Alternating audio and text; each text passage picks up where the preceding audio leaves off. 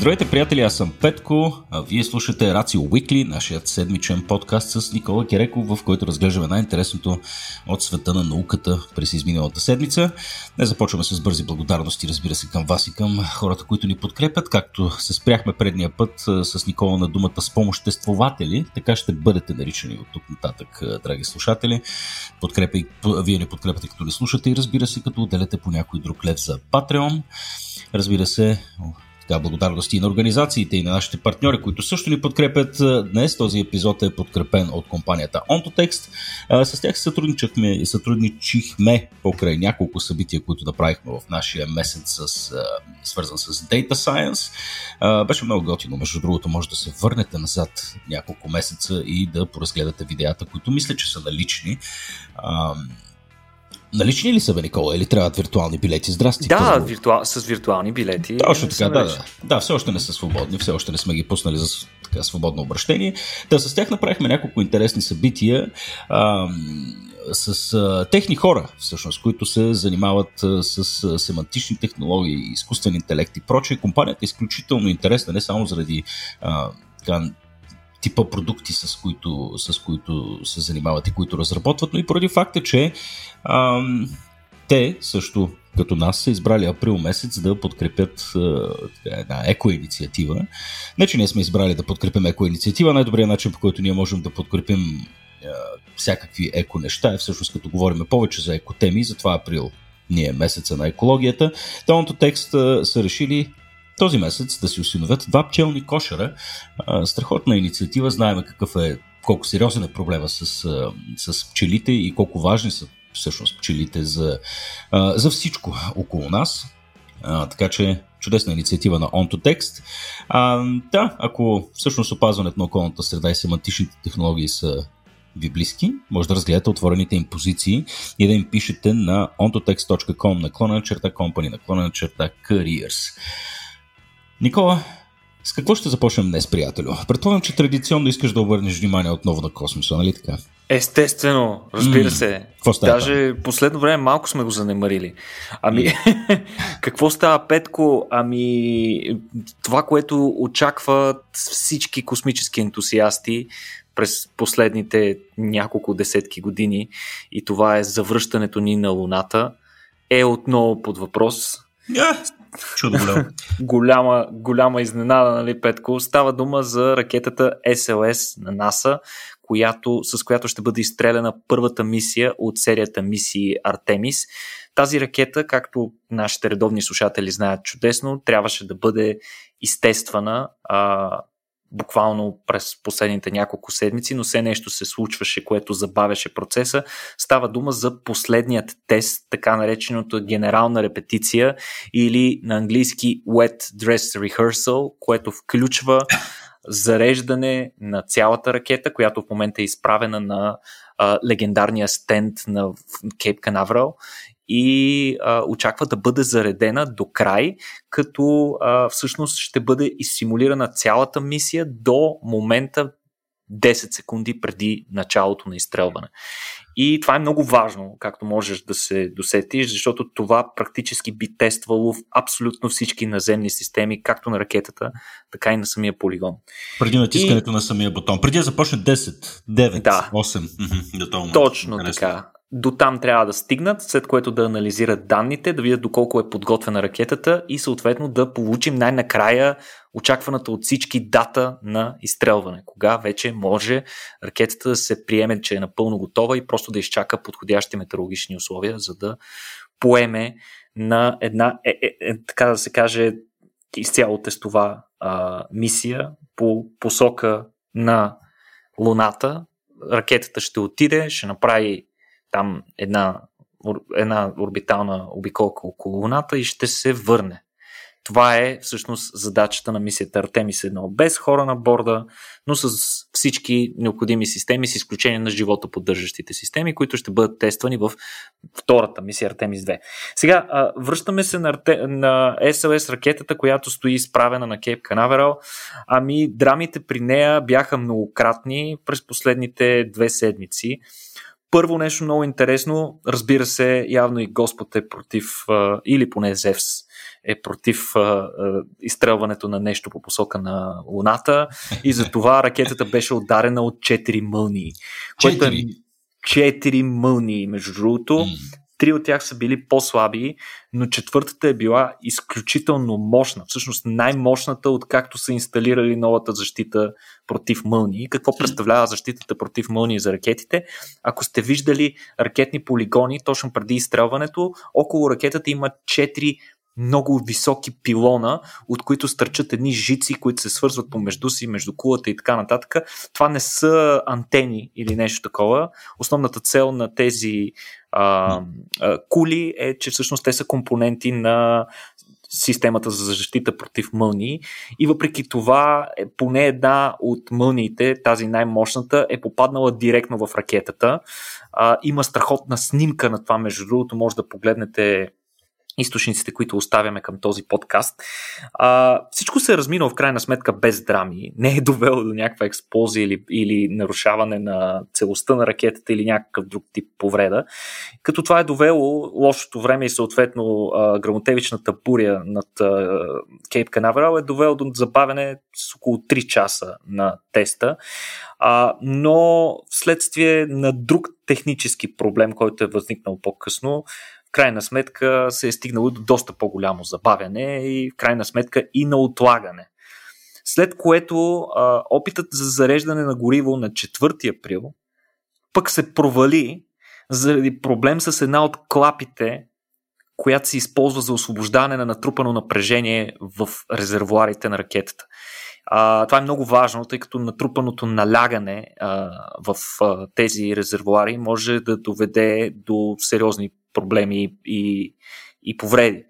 А, оказало се, че една от тези клапи, която всъщност не е толкова на ракетата, е по-скоро на самата, на, на инсталацията на самата площадка, не е сработила, а всички усилия на инженерите да отворят въпросната клапа са се провалили.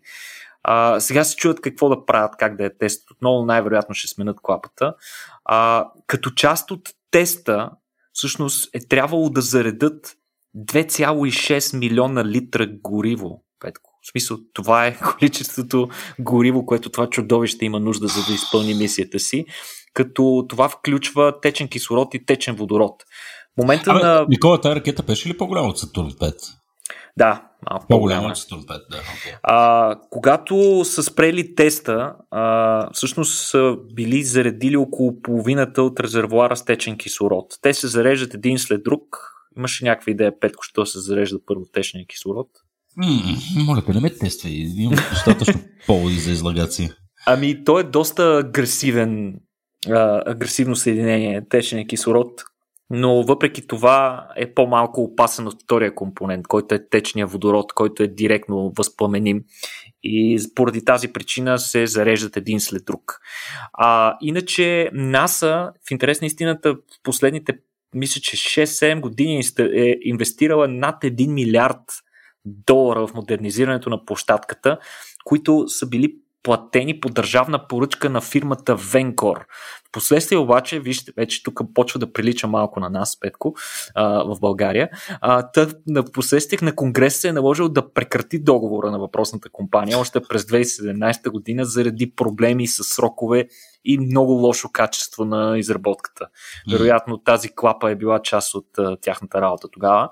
А, междувременно, интересна истината, на съседната площадка изчакваше ракетата на SpaceX, която е част от мисията, от първата изцяло частна мисия съвместно с компанията Axiom Space AX-1, като те не можеха да си изстрелят ракетата заради големите забавяния а, на, а, на, на теста на SLS ракетата. Голям етап, вече има задръствания на Кала. Да, представяш ли си. В смисъл, те не са чак толкова близки, нали? има страхотни mm. кадри, на които се вижда, че са далече, но от, от опасения за сигурност, разбира yeah. се, първи трябваше да бъдат хората от SLS. Те не се справиха, следствие на което от Axiom и от SpaceX се наложи да си отложат техния старт с известно време. В крайна сметка обърнаха реда на мисиите, защото се видя, че SLS мога да не стане тази година.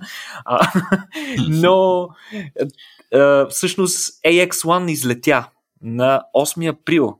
И към момента първите частни астронавти, изцяло частни астронавти са изкарали вече почти седмица на борда на Международната космическа станция. Всичко протече супер гладко, изстрелване, доближаване до Международната космическа станция, скачането и с нея, и стъпването на астронавтите на борда и съответно започването на тяхната работа. И сега апропо, нещо... Апропо, извинявай, ние, ние, ние познаваме човека всъщност и сме го представили на българската публика, човека, който рекрутваше въпросните астронавти, нали така, главния на, на Аксиум.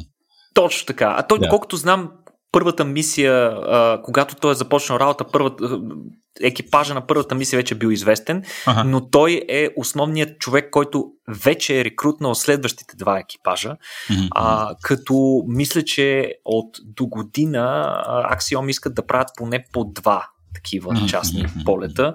А, но да, Саймън Дженър а, ни пуска редовно а, клипчета и снимков материал, а, включително и от самото изстрелване беше много интересно да се следи какво пуска. Той беше супер любопитно. А, но нещо много интересно искам да ти споделя, Петко, което според мен теб много ще на кефи. Единият от а, хората на борда, а, който е Ейтън Стибе, а, като част от а, научната си програма на борда на Международната космическа станция, а, буквално а, преди няколко дни се е свързал с израелски ученици чрез специална система за радиокомуникация, която е нали, цялата тази инициатива нали, за запалване на учениците радиолюбители а, в Израел и, и възможността им те да общуват с астронавтите на Международната космическа станция и така нататък, е част от инициативата на мисията Ракия, Петко. Ракия. Така се казва мисията, да. Много ми харесва. Това вече е любимата ми, любимата ми мисия. мисия. Да, тя се ръководи от Израелската и Американската асоциация по радио, на, на радио аматьорите и Израелската космическа агенция, съвместно усилие. А, не знам какво ще постигнат. Искрено се надявам да има и кадри от техният конгрес, за да можем да видим точно по какъв начин, какво представляват социалните дейности по време част от проекта Ракия. А, нали, аз мога да дам вече няколко идеи как да протекат. А, дори няма да им трябват после инструменти, ще получават радиосигнали навсякъде от ефира. А, а, Петко. И, и, иначе, какво се случва, нали? Защото започнахме с СЛС да говорим. Какво се случва с тяхната ракета? Ами, седмица по-късно, след като а, бяха унижени, като се наложи да а, от НАСА бяха унижени, като се наложи да дадат път на ракетата на SpaceX, защото не могат да се справят с тяхната. А, та седмица по-късно те направиха нов опит за зареждане и за начало на въпросния тест, който огромна изненада Петко отново се провали, защото възникнал е някакъв теч на течен водород, по време на зареждането, както споменах по-рано, това е много опасно и съответно веднага е било, предотврат... веднага е било прекъснато зареждането, бързо са изпразнени резервуарите и сега се чака резултатите от разследването се види каква е причината, дали може да бъде отстранена и кога ще бъде новият опит. Mm. Да, хора, които а, сте си падате по м, а, казина и друг тип хазартни дейности, мисля, че това е момента да се открие възможност за залози. Ще стане ли днеска, а, не, извинявам се, тази година изстрелването на СЛС или не, аз лично съм вече много, много скептичен. Като сме тръгнали да залагаме, нали, може да споменем и е, така, потенциала за инвестиции. Мисля, че сега е добър момент е, да купуват акции на Twitter. А, защото покрай, покрай цялото това нещо Илон Мъск нещо му се прииска да, да, да, да, да си купи целият публичен площад, на който се случва в момента а, дебата за всяко едно нещо на планетата, именно Twitter. 43 милиарда долара предложи. Да, което е много в интерес на истината над официалното оценяване на компанията. Ето това се нарича а, агресивно придобиване, да, то това му е идеята. Той по-рано, по-рано, нека да напомним, че купи 15% от Twitter mm. на отмах, дет се вика, отведнъж да. и ясно заяви намеренията си да поеме контрола над компанията, като той малко по-рано а, дори а, беше заявил, че неговия стремеж крайна сметка е да се опита да постигне някаква революция и в начина по който хората могат да общуват свободно и в постигане на по-висока свобода за изразяване на, на, на, на, на личните мнения и, и, и като цяло така медийна и как да го наречем? Да, той, той, той, той е доста, доста радикален по отношение на свободата на словото. И... Да, тук излиза въпроса, нали, ако в крайна сметка придобие Twitter, дали, ще, дали ще освободи от блокировката профила на Тръмп, който да. все още е блокиран. Мисля, че, мисля, мисля, мисля, че, мисля, че да. Значи, той, доколкото разбирам а, неговата философия, поне що се отнася до Twitter, е, а, че всяко нещо, стига да е законно, е позволено като ти преч. Значи стига да не нали, приканваш хората на, на, на, към насилие или някакъв нали, тотално очевидна ксенофобия или нещо от този род, а, че всичко би следвало да е разрешено, което не е точно случая в момента май с, а, с Twitter. Тук вече може би говорим и за, и за дезинформация, като това е място, може би тук е основната разлика, че а, нали, според философията на Елън Мъск, информация или дезинформация няма значение. Човек трябва да има право да каже каквото има да каже, стига да не отново върши нещо незаконно. А, това мисля, че му е идеята. Ще го видим на къде ще отидат нещата. Иначе е много интересно, че всъщност Twitter, макар да не е чак най-популярната социална медия в България, е изключително популярен в Штатите и всъщност е основна трибуна на публична комуникация на учени и инженери. Да, интересна да. истината. Не, не така, само, че... не само. Той е буквално на всяка една социална сфера. Twitter доминира в момента. Mm-hmm. А, нали, то, заради това, това е основната, как се каже, основната инфраструктура, върху която се случва публичния дебат в, в цял свят. Е интересно, че когато на Пилан Мъск не му харесва как работи, той решава просто да си го купи да го прави. А, по негово усмотрение. И е склонен, склонен да инвестира една трета от състоянието си, което е да, да, да, да, да. Еми, еми, да, то това до някаква степен и показва така, неговото разбиране разбиране за това, че нали, за важността на, на, дали говорим за тази или за дигиталните платформи по принцип, че те са всъщност бъдещето. Да. Нали, защото ние, примерно, с тебе вече сме на една възраст, в която сме малко скептични към всичките тия неща, така да се каже. А, и нали, на нас ни е трудно да го приемем като, нали, като или като факта, че Twitter е всъщност е, е, действително толкова фундаментален за така съвременната форма на общуване и размяна на информация. Аз, аз лично не го възприемам по този начин, а, но явно явно Илон Мъс го вижда така. А, та така. Нищо да е.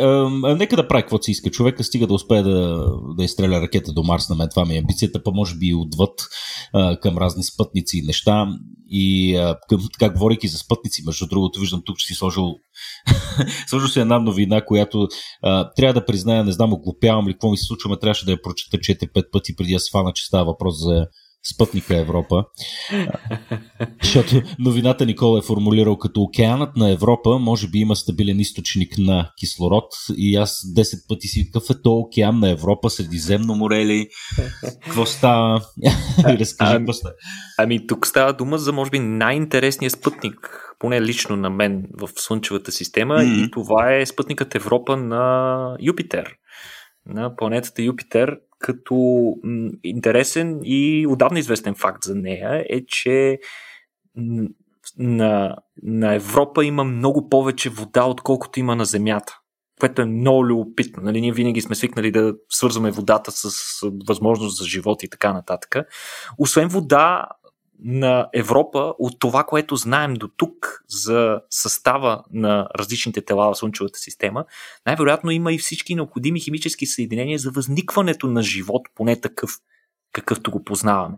Например, има източник на енергия, който в случая с Европа не е основно Слънцето, както е тук на Земята, а са по-скоро приливните сили на планетата, на Юпитер, които идват от огромния размер, съответно на огромната и гравитация, които, с които Юпитер буквално мачка а, Европа като маджун. И при това мачкане вътре се генерира достатъчно топлина, според която а, според всички съвременни а, възприятия за това как е устроена тази луна, най-вероятно а, под повърхността, под твърдата повърхност, има течен океан, който е огромен по-голям отколкото е нашия световен океан. И всъщност голям проблем, за, да, за, да, за, да си, за да разберем, нали, за да приемем, че на, на Европа може да има живот такъв какъвто го познаваме, е факта, че живота в океаните е пряко свързан с възможността във водата да се разтваря кислород и съответно вътре да има сложен живот, такъв, който консумира кислород. Отвъд бактерии, разбира се, става дума за по-сложните организми. А, и чакай, сега... чакай, искаш да кажеш, че кислорода е необходимо условие за сложен живот. Точно така. Хм. И сега, а, откъде би се взел кислород на една луна, която дори няма атмосфера, Петко? Ми оказва се, че той може да бъде генериран, когато слънчеви лъчи или заредени частици, високоенергетични заредени частици от космоса, удрят молекулите на водата. И вследствие на това, а, молекули на водата къде има? Ами, разбира се, на самата повърхност на, на Европа, разбира се, под формата на лед, но това не ги прави неподвластни на високоенергетичните частици, които идват от, от космоса. И всъщност така може да възникне процес хидролиза, при който да се раздели молекулата на водата и да се отдели кислород. Но до сега не е откриван и не е бил ясен механизъм, по който този кислород да бъде вкаран под дебелата ледена кора на Европа, така че да стигне в океана, който се намира много по-дълбоко отдолу. И всъщност, според новата теория, кислородът може и да има механизъм по който да се транспортира. И как ще би се транспортирал? Той би се транспортирал посредством серия от висока, от езера с висока соленост, солени езера, които се образуват на места, където конвекцията на океана стопява част от леда. Конвекцията е възможност а, топлината да се издига. Нали? Топлия въздух върви нагоре. По същия начин и топлата вода върви нагоре. Конвекцията, например, е основният двигател на океанските течения на нашата планета. Нали, водата се затопля около екватора, започва да се движи така в, а, близо до повърхността, след което достига а, в а, близо до полярните райони, изтива и съответно потъва надолу, минава отдолу и така нататък. А, нещо подобно, вероятно, се случва и тук. Като сега а, тези езера, според учените, са свързани с едно много интересно явление, което се нарича хаотичен терен – chaos terrain. Това е, е, е, представете си го не в истинския смисъл като прилагателно хаотичен терен, ами като един цялостен епитет за определена геологична форма, по повърхността на Луната. Става дума за едни пресечени дръскотини. Ако сте виждали снимка на Европа, ако не сте виждали, отворете си и вижте, а, едни такива дръскотини във всякакви посоки, които се пресичат, минават успоредно и така нататък, те покриват около една четвърт от повърхността на Луната. И вероятно този терен е разположен според учените над подобни солени езера. Ледения слой на Европа, за да добиете представа, е дебел около 15-25 км, т.е. той играе ролята на нашата земна кора, т.е. той е много дебел лед. А, учените смятат, че всъщност езерата са разположени не по повърхността, както бихме си представили едно езеро, а на 3 км навътре под тази ледена покривка. А, съответно, те не са свързани, тези езера, директно с а, океана, който се намира под ледената покривка. Но водите им може би има механизъм по който те да стигат до океана. Според учените, а, водата буквално се прокрадва в разни цепнатини и образува своеобразни мехури, с, в, които, в които може да се затвори газ, сред които е кислорода, които може да мигрират на дълбочина. Разбира се, тази миграция отнема хиляди години, но кога хиляди години са били проблем за еволюцията? Следователно, според новото изследване, така, по този механизъм, чрез солените езера, с течение на времето може да се пренесат толкова големи количества кислород до океана, под леда, че той да бъде наситен с кислород до концентрации подобни на тези, които имаме тук на Земята. И следователно може да има живот. И то не какъв да е живот, не просто бактерии, ами доста, доста по-сложни организми. Разбира се, няма как да знаем дали тези теории са истина, а, дали наистина има единствен начин да разберем е да отидем или да изпратим някой апарат, който поне да ни даде малко повече информация.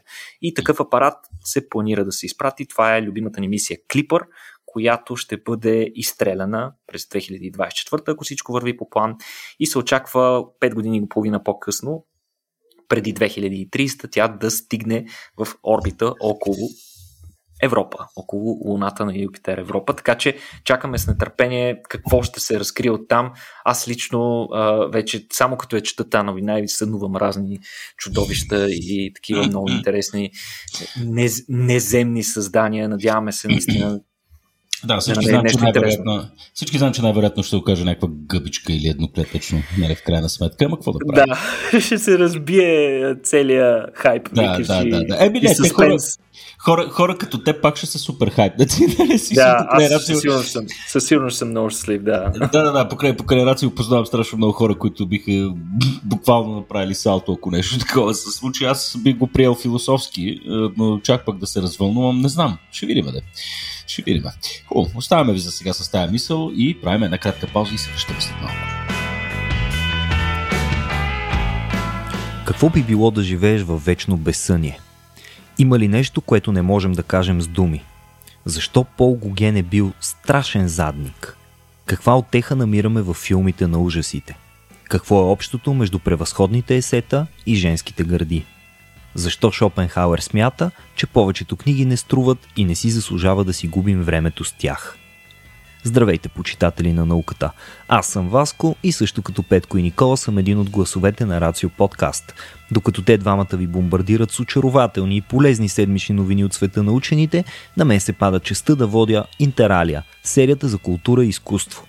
Разговорите в поредицата са посветени на разнообразни, любопитни теми от мейнстрима и периферията на общественото и в епизодите можете да чуете да обсъждаме въпроси като тези, които преди мъничко изборих.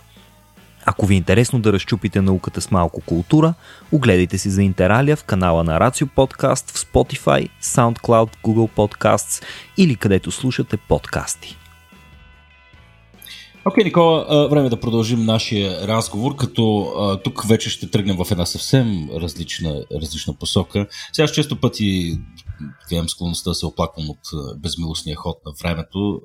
Сега, ние и двамата сме горе-долу набори и на нас ни се случват едновременно разни неща, които ни напомнят за хода на времето. Едно от тези неща със сигурност е от минаващите, отлитащите 90-те години с така целият, целият културен сайткайст, който те носиха. Нали? Това е времето, в което ние израстахме и популярната култура покрай тях. А, излишно да спомена, нали, от Синтия Ротрок, там, Джеки Чан, всякакъв тип BC е, видове кино, а, през е, нали, съответно легендарни, легендарни филми, музика и, и култура, които а, си принадлежат на тези си наши години, които толкова интимно обичаме. Те с хода на времето много често е така, съвсем случайно научаваме нещо, което ни покъртва в, си, до дъното на душата ни, защото идва, удря точно в сърцето на тия, тия 90-те години, които толкова с така любов се опитваме да съхраним в нашата си памет като, като хубаво време. Една такава новина, която се случи наскоро, беше свързана с един любим мой актьор, между другото, Брус Уилис, който се отказва от своята филмова кариера. Това само по себе си, между другото, не е проблематично, тъй като не знам дали филмовата му кариера се развиваше в правилната посока. но това е съвсем, съвсем, съвсем, друга, съвсем друга тема. Uh, Брус Уилис е супер якия пич. Е, всички го свързваме с умира и трудно. Последния екшен герой и, и прочие така, легендарни филми. А, та той, той, той всъщност се отказа от филмата си кариера поради заболяване, което се нарича афазия.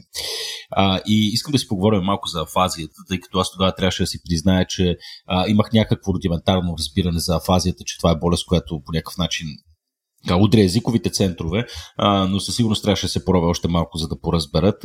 Ще ми се да поинформираме малко и нашите слушатели за това, що е това афазия. Не си само ти, Петко. Доста хора с тази диагноза им е крайно непозната или поне им говори твърде малко. А пък а, факта, че емблематичният герой, който с всичките си роли през годините ни е създал впечатление за абсолютна недосегаемост, факта, че това заболяване успя да прекрати неговата кариера, а, трябва да е много сигурен знак, че нещо пропускаме в нашето ежедневие, т.е. има заболявания, които очевидно а, могат да съборят и най-коравите сред нас. В случая става дума за заболяване, което засяга системата на мозъка, която е отговорна за поддържането и производството на нашето слово, на езика. И всъщност тази система е много сложна, защото тя включва множество различни мозъчни центрове, които за да, за да произвеждаме по правилен начин език, трябва да работят едновременно и много добре синхронизирано. А, например, за да избереш правилната дума, а, последствие трябва да се задейства и вокалният апарат, който освен гласовите струни включва и езика и устата ни, за да можеш ти да изговориш по правилен начин думите, по такъв начин, че да може съответно хората срещу теб да разберат същото, което и ти имаш предвид в момента, твоят мозък. А, също така при писмено общуване трябва да движиш ръката си по определена траектория, която да отговаря за изписването на правилните букви в правилния ред с интервали и така нататък. А, когато от друга страна, когато чуеш определена дума, ти трябва да я възприемеш правилно, тя трябва да извика правилната символика, за да може ти да разбереш контекста на словото, което чуваш от хората около себе си. Очевидно това е много по-сложен процес, отколкото си мислим, тъй като ние това го ползваме на ежедневно, ежеминутно, ежесекундно някой. А, никога не сме се замислили колко, по, колко изключително сложно е устроено това нещо в мозъка, за да работи добре. А, и всъщност всеки от нас е изпадал в ситуация да се затрудни при опита си всеки, да намери правилната дума, за да всеки се изкаже. Всеки записваме този подкаст. Да, да.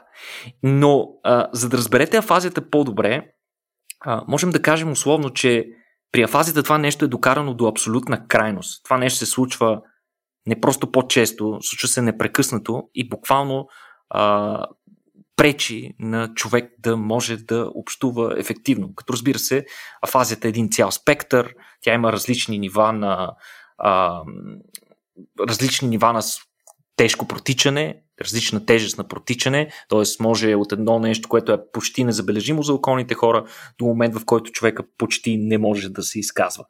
И, например, има различни видове афазия. Експресивната афазия е когато хората разбират чудесно думите, които другите им говорят, но имат проблем в това да изговарят и да оформят добре речта си, така че пък другите да ги разбират тях. Съответно, те използват, адаптират се към това, като използват много упростени изречения с по няколко думи, почти без съюзи и допълнителни части на речта като местоимения или понякога тотално спират да говорят. А, рецептивната афазия е когато думите излизат много лесно, но всъщност са набор от абсолютно произволни думи, които нямат никакъв смисъл. Това е малко трудно да си го представим, но всъщност хората, хората, които са в това състояние, те имат чудесна идея какво искат да кажат, обаче не могат да го кажат правилно, съответно хората покрай тях не могат да ги разберат. Доколкото разбирам, такъв е и типа афазия, от която той страда. В смисъл, че той просто казва, казва наистина произволни неща, докато нали, за него самия нещата, които казва, имат смисъл, но, но всъщност е чиприш. Нали. Точно така. И да. а, а, някои хора а, могат свободно да пишат, например, като писмената реч не е засегната, докато при други писмената реч е засегната в някои аспекти. Много интересен факт за мен беше, че дори жестомимичният език бива засяган от афазия, което означава, а, бе. Че да, че в момента, в който хората освоят жестомимичния език, те използват всъщност същите центрове, които ние използваме за нормалния си стандартен език, за да оперира въпросното нещо. Та, а, колко голям проблем е афазията? Ами само в Штатите има, според сегашните данни на Световната здравна организация, над 2 милиона човека, които страдат от това заболяване. В Великобритания са над 250 хиляди, за България, както винаги, нямаме добри данни. А, та, това нещо, както може да си представите, един потенциален личен кошмар, в който всеки се затваря, в който човек се затваря в клетката на собственото си съзнание. Това води до социална изолация и изключително мъчително, тъй като интелекта на хората и, и способността им да мислят изобщо не е засегната, но те просто не могат да се изказват или пък не могат да разбират околните. А, има най-честата причина да се развие подобно нещо е инсулт. В, като в 2, между 20 и 40% от случаите, в които хора оцеляват след инсулт, те са малко или повече засегнати от афазия.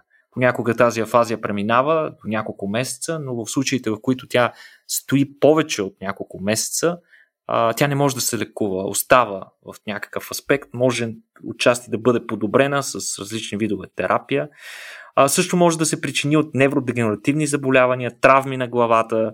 В случая с Брус Уилис се смята, че тъй като в началото на кариерата си той не е използвал толкова често а, каскадьор, който да, mm. да, да прави каскадите вместо него, той е получил много удари в главата си и вероятно това е една от причините. Много често подобна афазия се среща и сред играчите в а, лигата по американски футбол или ръгби, където често а, хората получават удари в главата.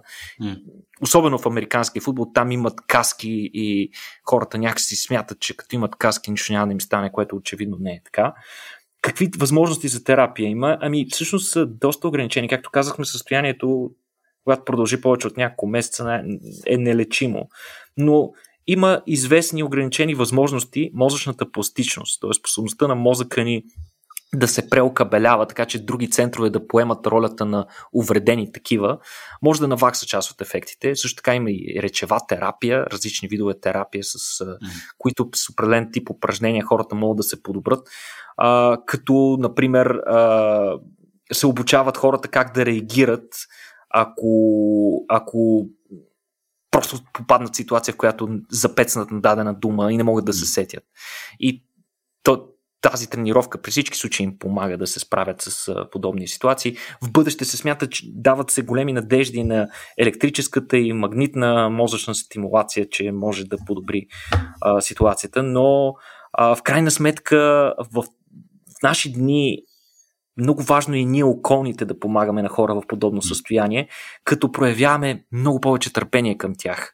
А, да използваме, да, да, да ги изслушваме, да им даваме време да се изкажат, а, да използваме при разговор с тях по-къси, прости изречения, така че да ни разбират по-лесно и, и, и, и, да им говорим, когато сме директно срещу тях, така че те да могат да използват и езика на тялото, за да ни разберат по-добре и съответно и те да могат да общуват по-добре, а, а не да им говорим, например, от другата стая и да им викаме нещо, тъй като това ги затруднява доста.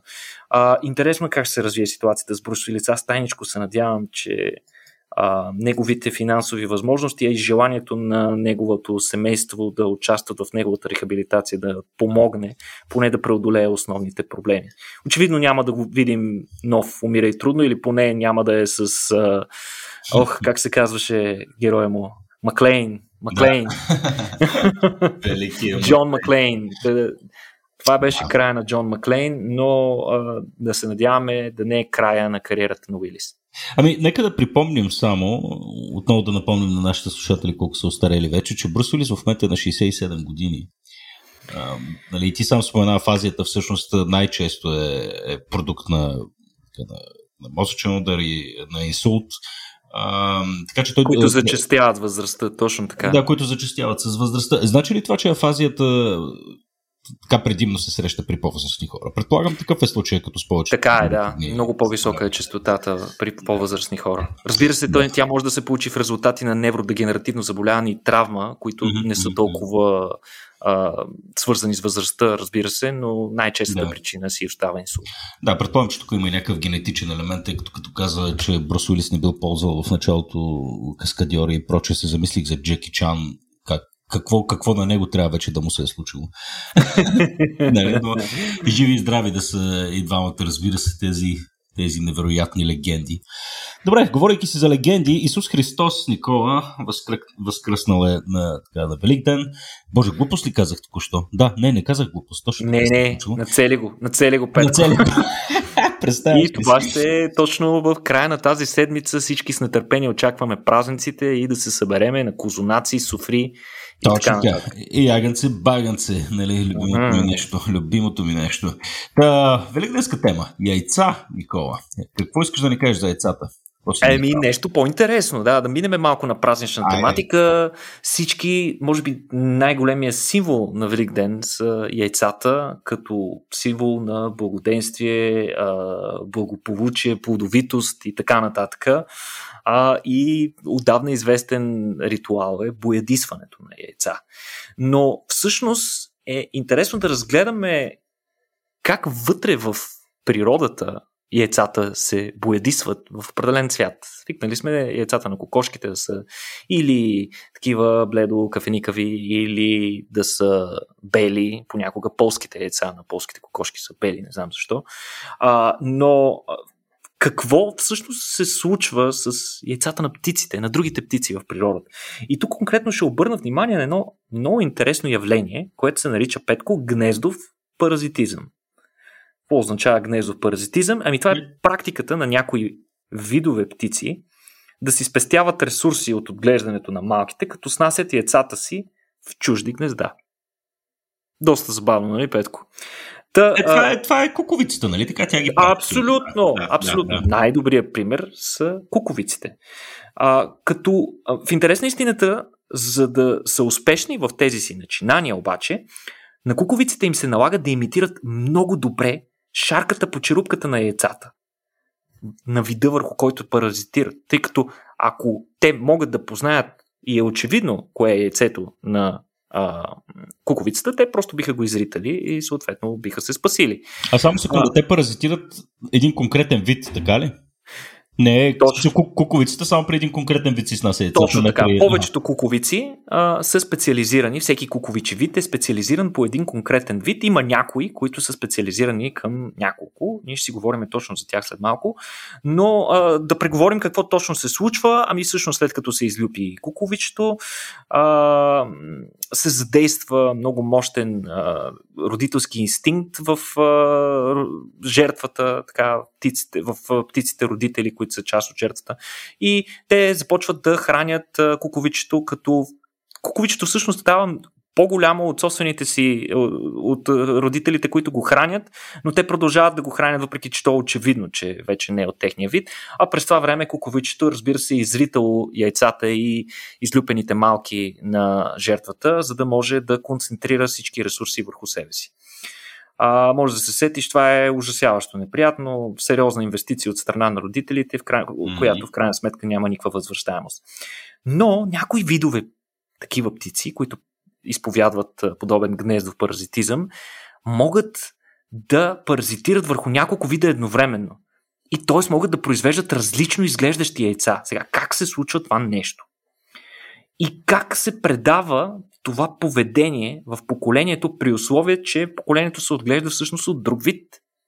Това е много интересно.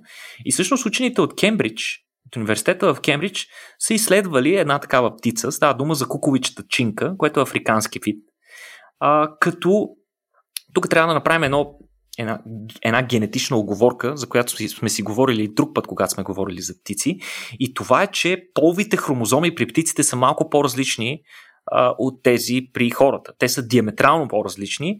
А, както знаете, при хората а, две полови хромозоми тип Хикс означават жена, а една Хикс и една Y хромозома означават мъж. По този начин се унаследява пола при човешкия организъм. При птиците пак имат по две, а, две различни полови хромозоми, но там хомогаметния пол, иначе казано с две еднакви хромозоми, е мъжкия. Тоест мъжките са там, хромозомите се наричат Z и W, мъжките са ZZ, женските са ZW. Z. И сега. Да. Добре, да. няма да говорим за Z. Така. Да. И, и всъщност женските кукови чечинки се оказва, че наследяват способността си да имитират черупката на яйцето на вида, по който а, паразитират на гостоприемника си, само по майчина линия и това се осъществява като гените за това се съхраняват вътре в W хромозомата. Защо в W хромозомата? Ми, защото мъжките няма W хромозома.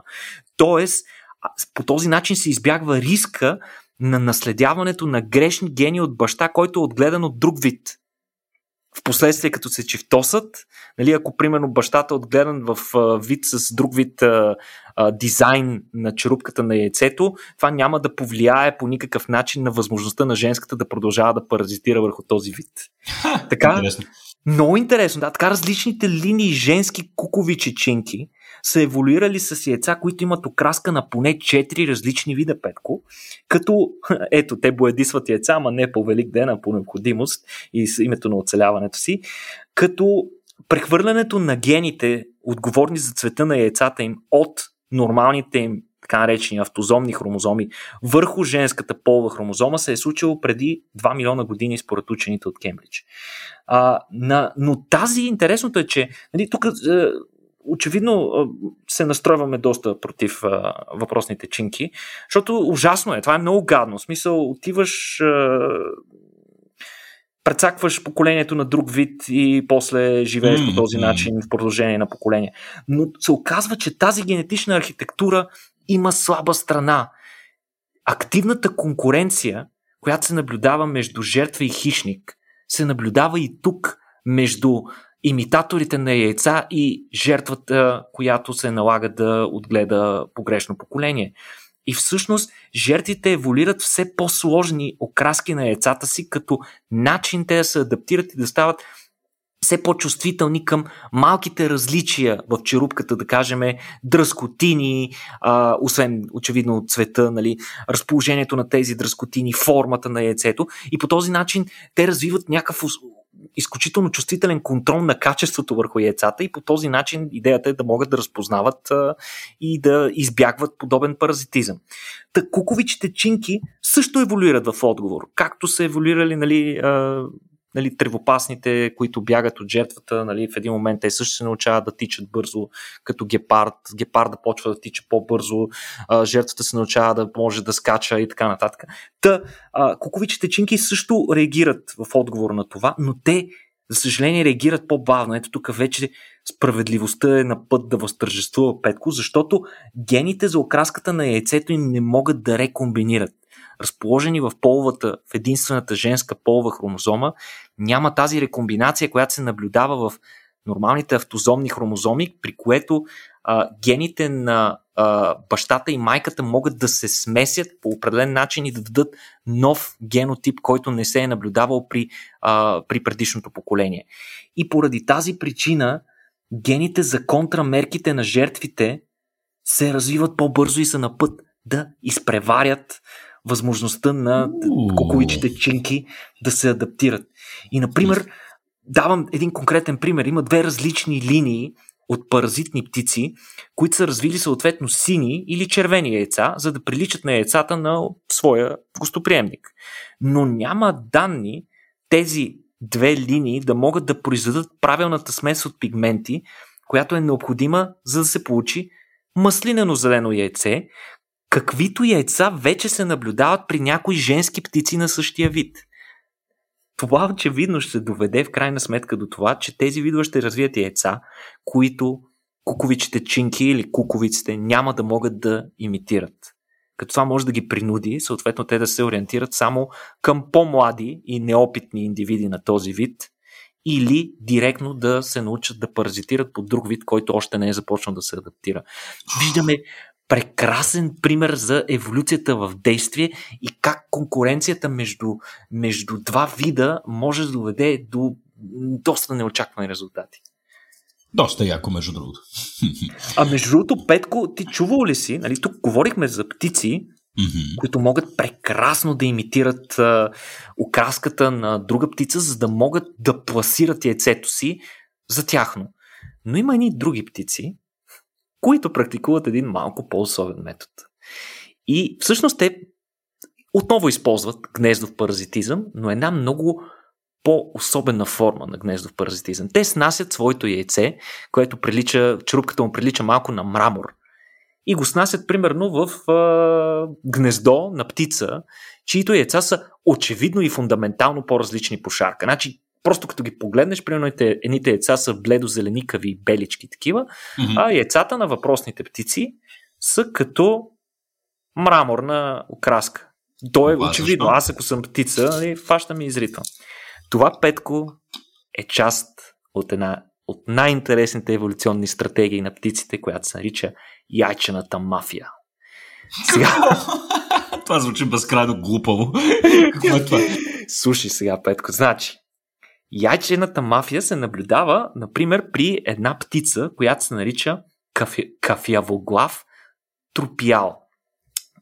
Той не яде трупове, просто така се нарича. А, тъ, кафявоглавият трупиал снася единични яйца в гнездата на други птици. И застава наблизо и започва да наблюдава. Ако той види, че другата птица разпознае яйцето и го изрита, съответно изхвърли го, тропяла се връща за отмъщение. Той отива, изкалвава всички яйца, изхвърля ги и унищожава гнездото. Точно по начина по който би поступила мафията, ако не си е, плащате. Гад ти мръсна гад.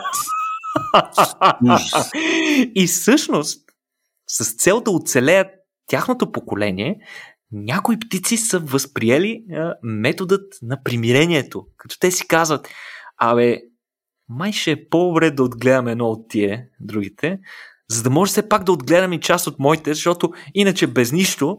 Уоу, е, ти изнудването. да, това е изключително много интересен социален пример.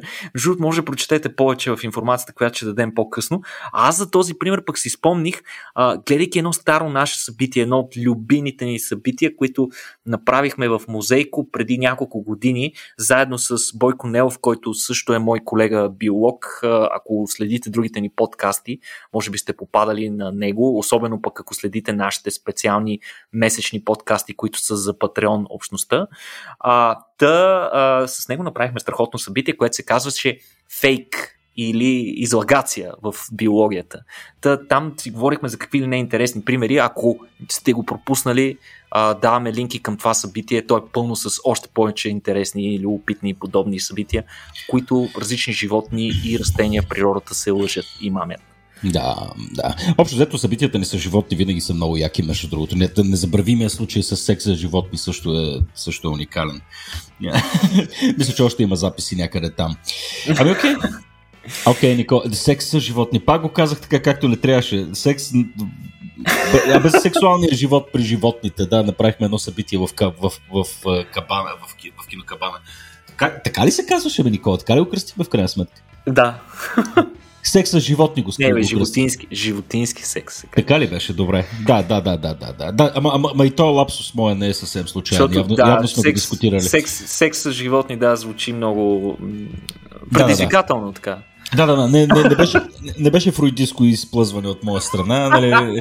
Мисля, че сме си правили вътрешно майтапи постоянно с, с заглавието и за това. Но да, да, гледайте го това нещо, също беше много, много яко събитие.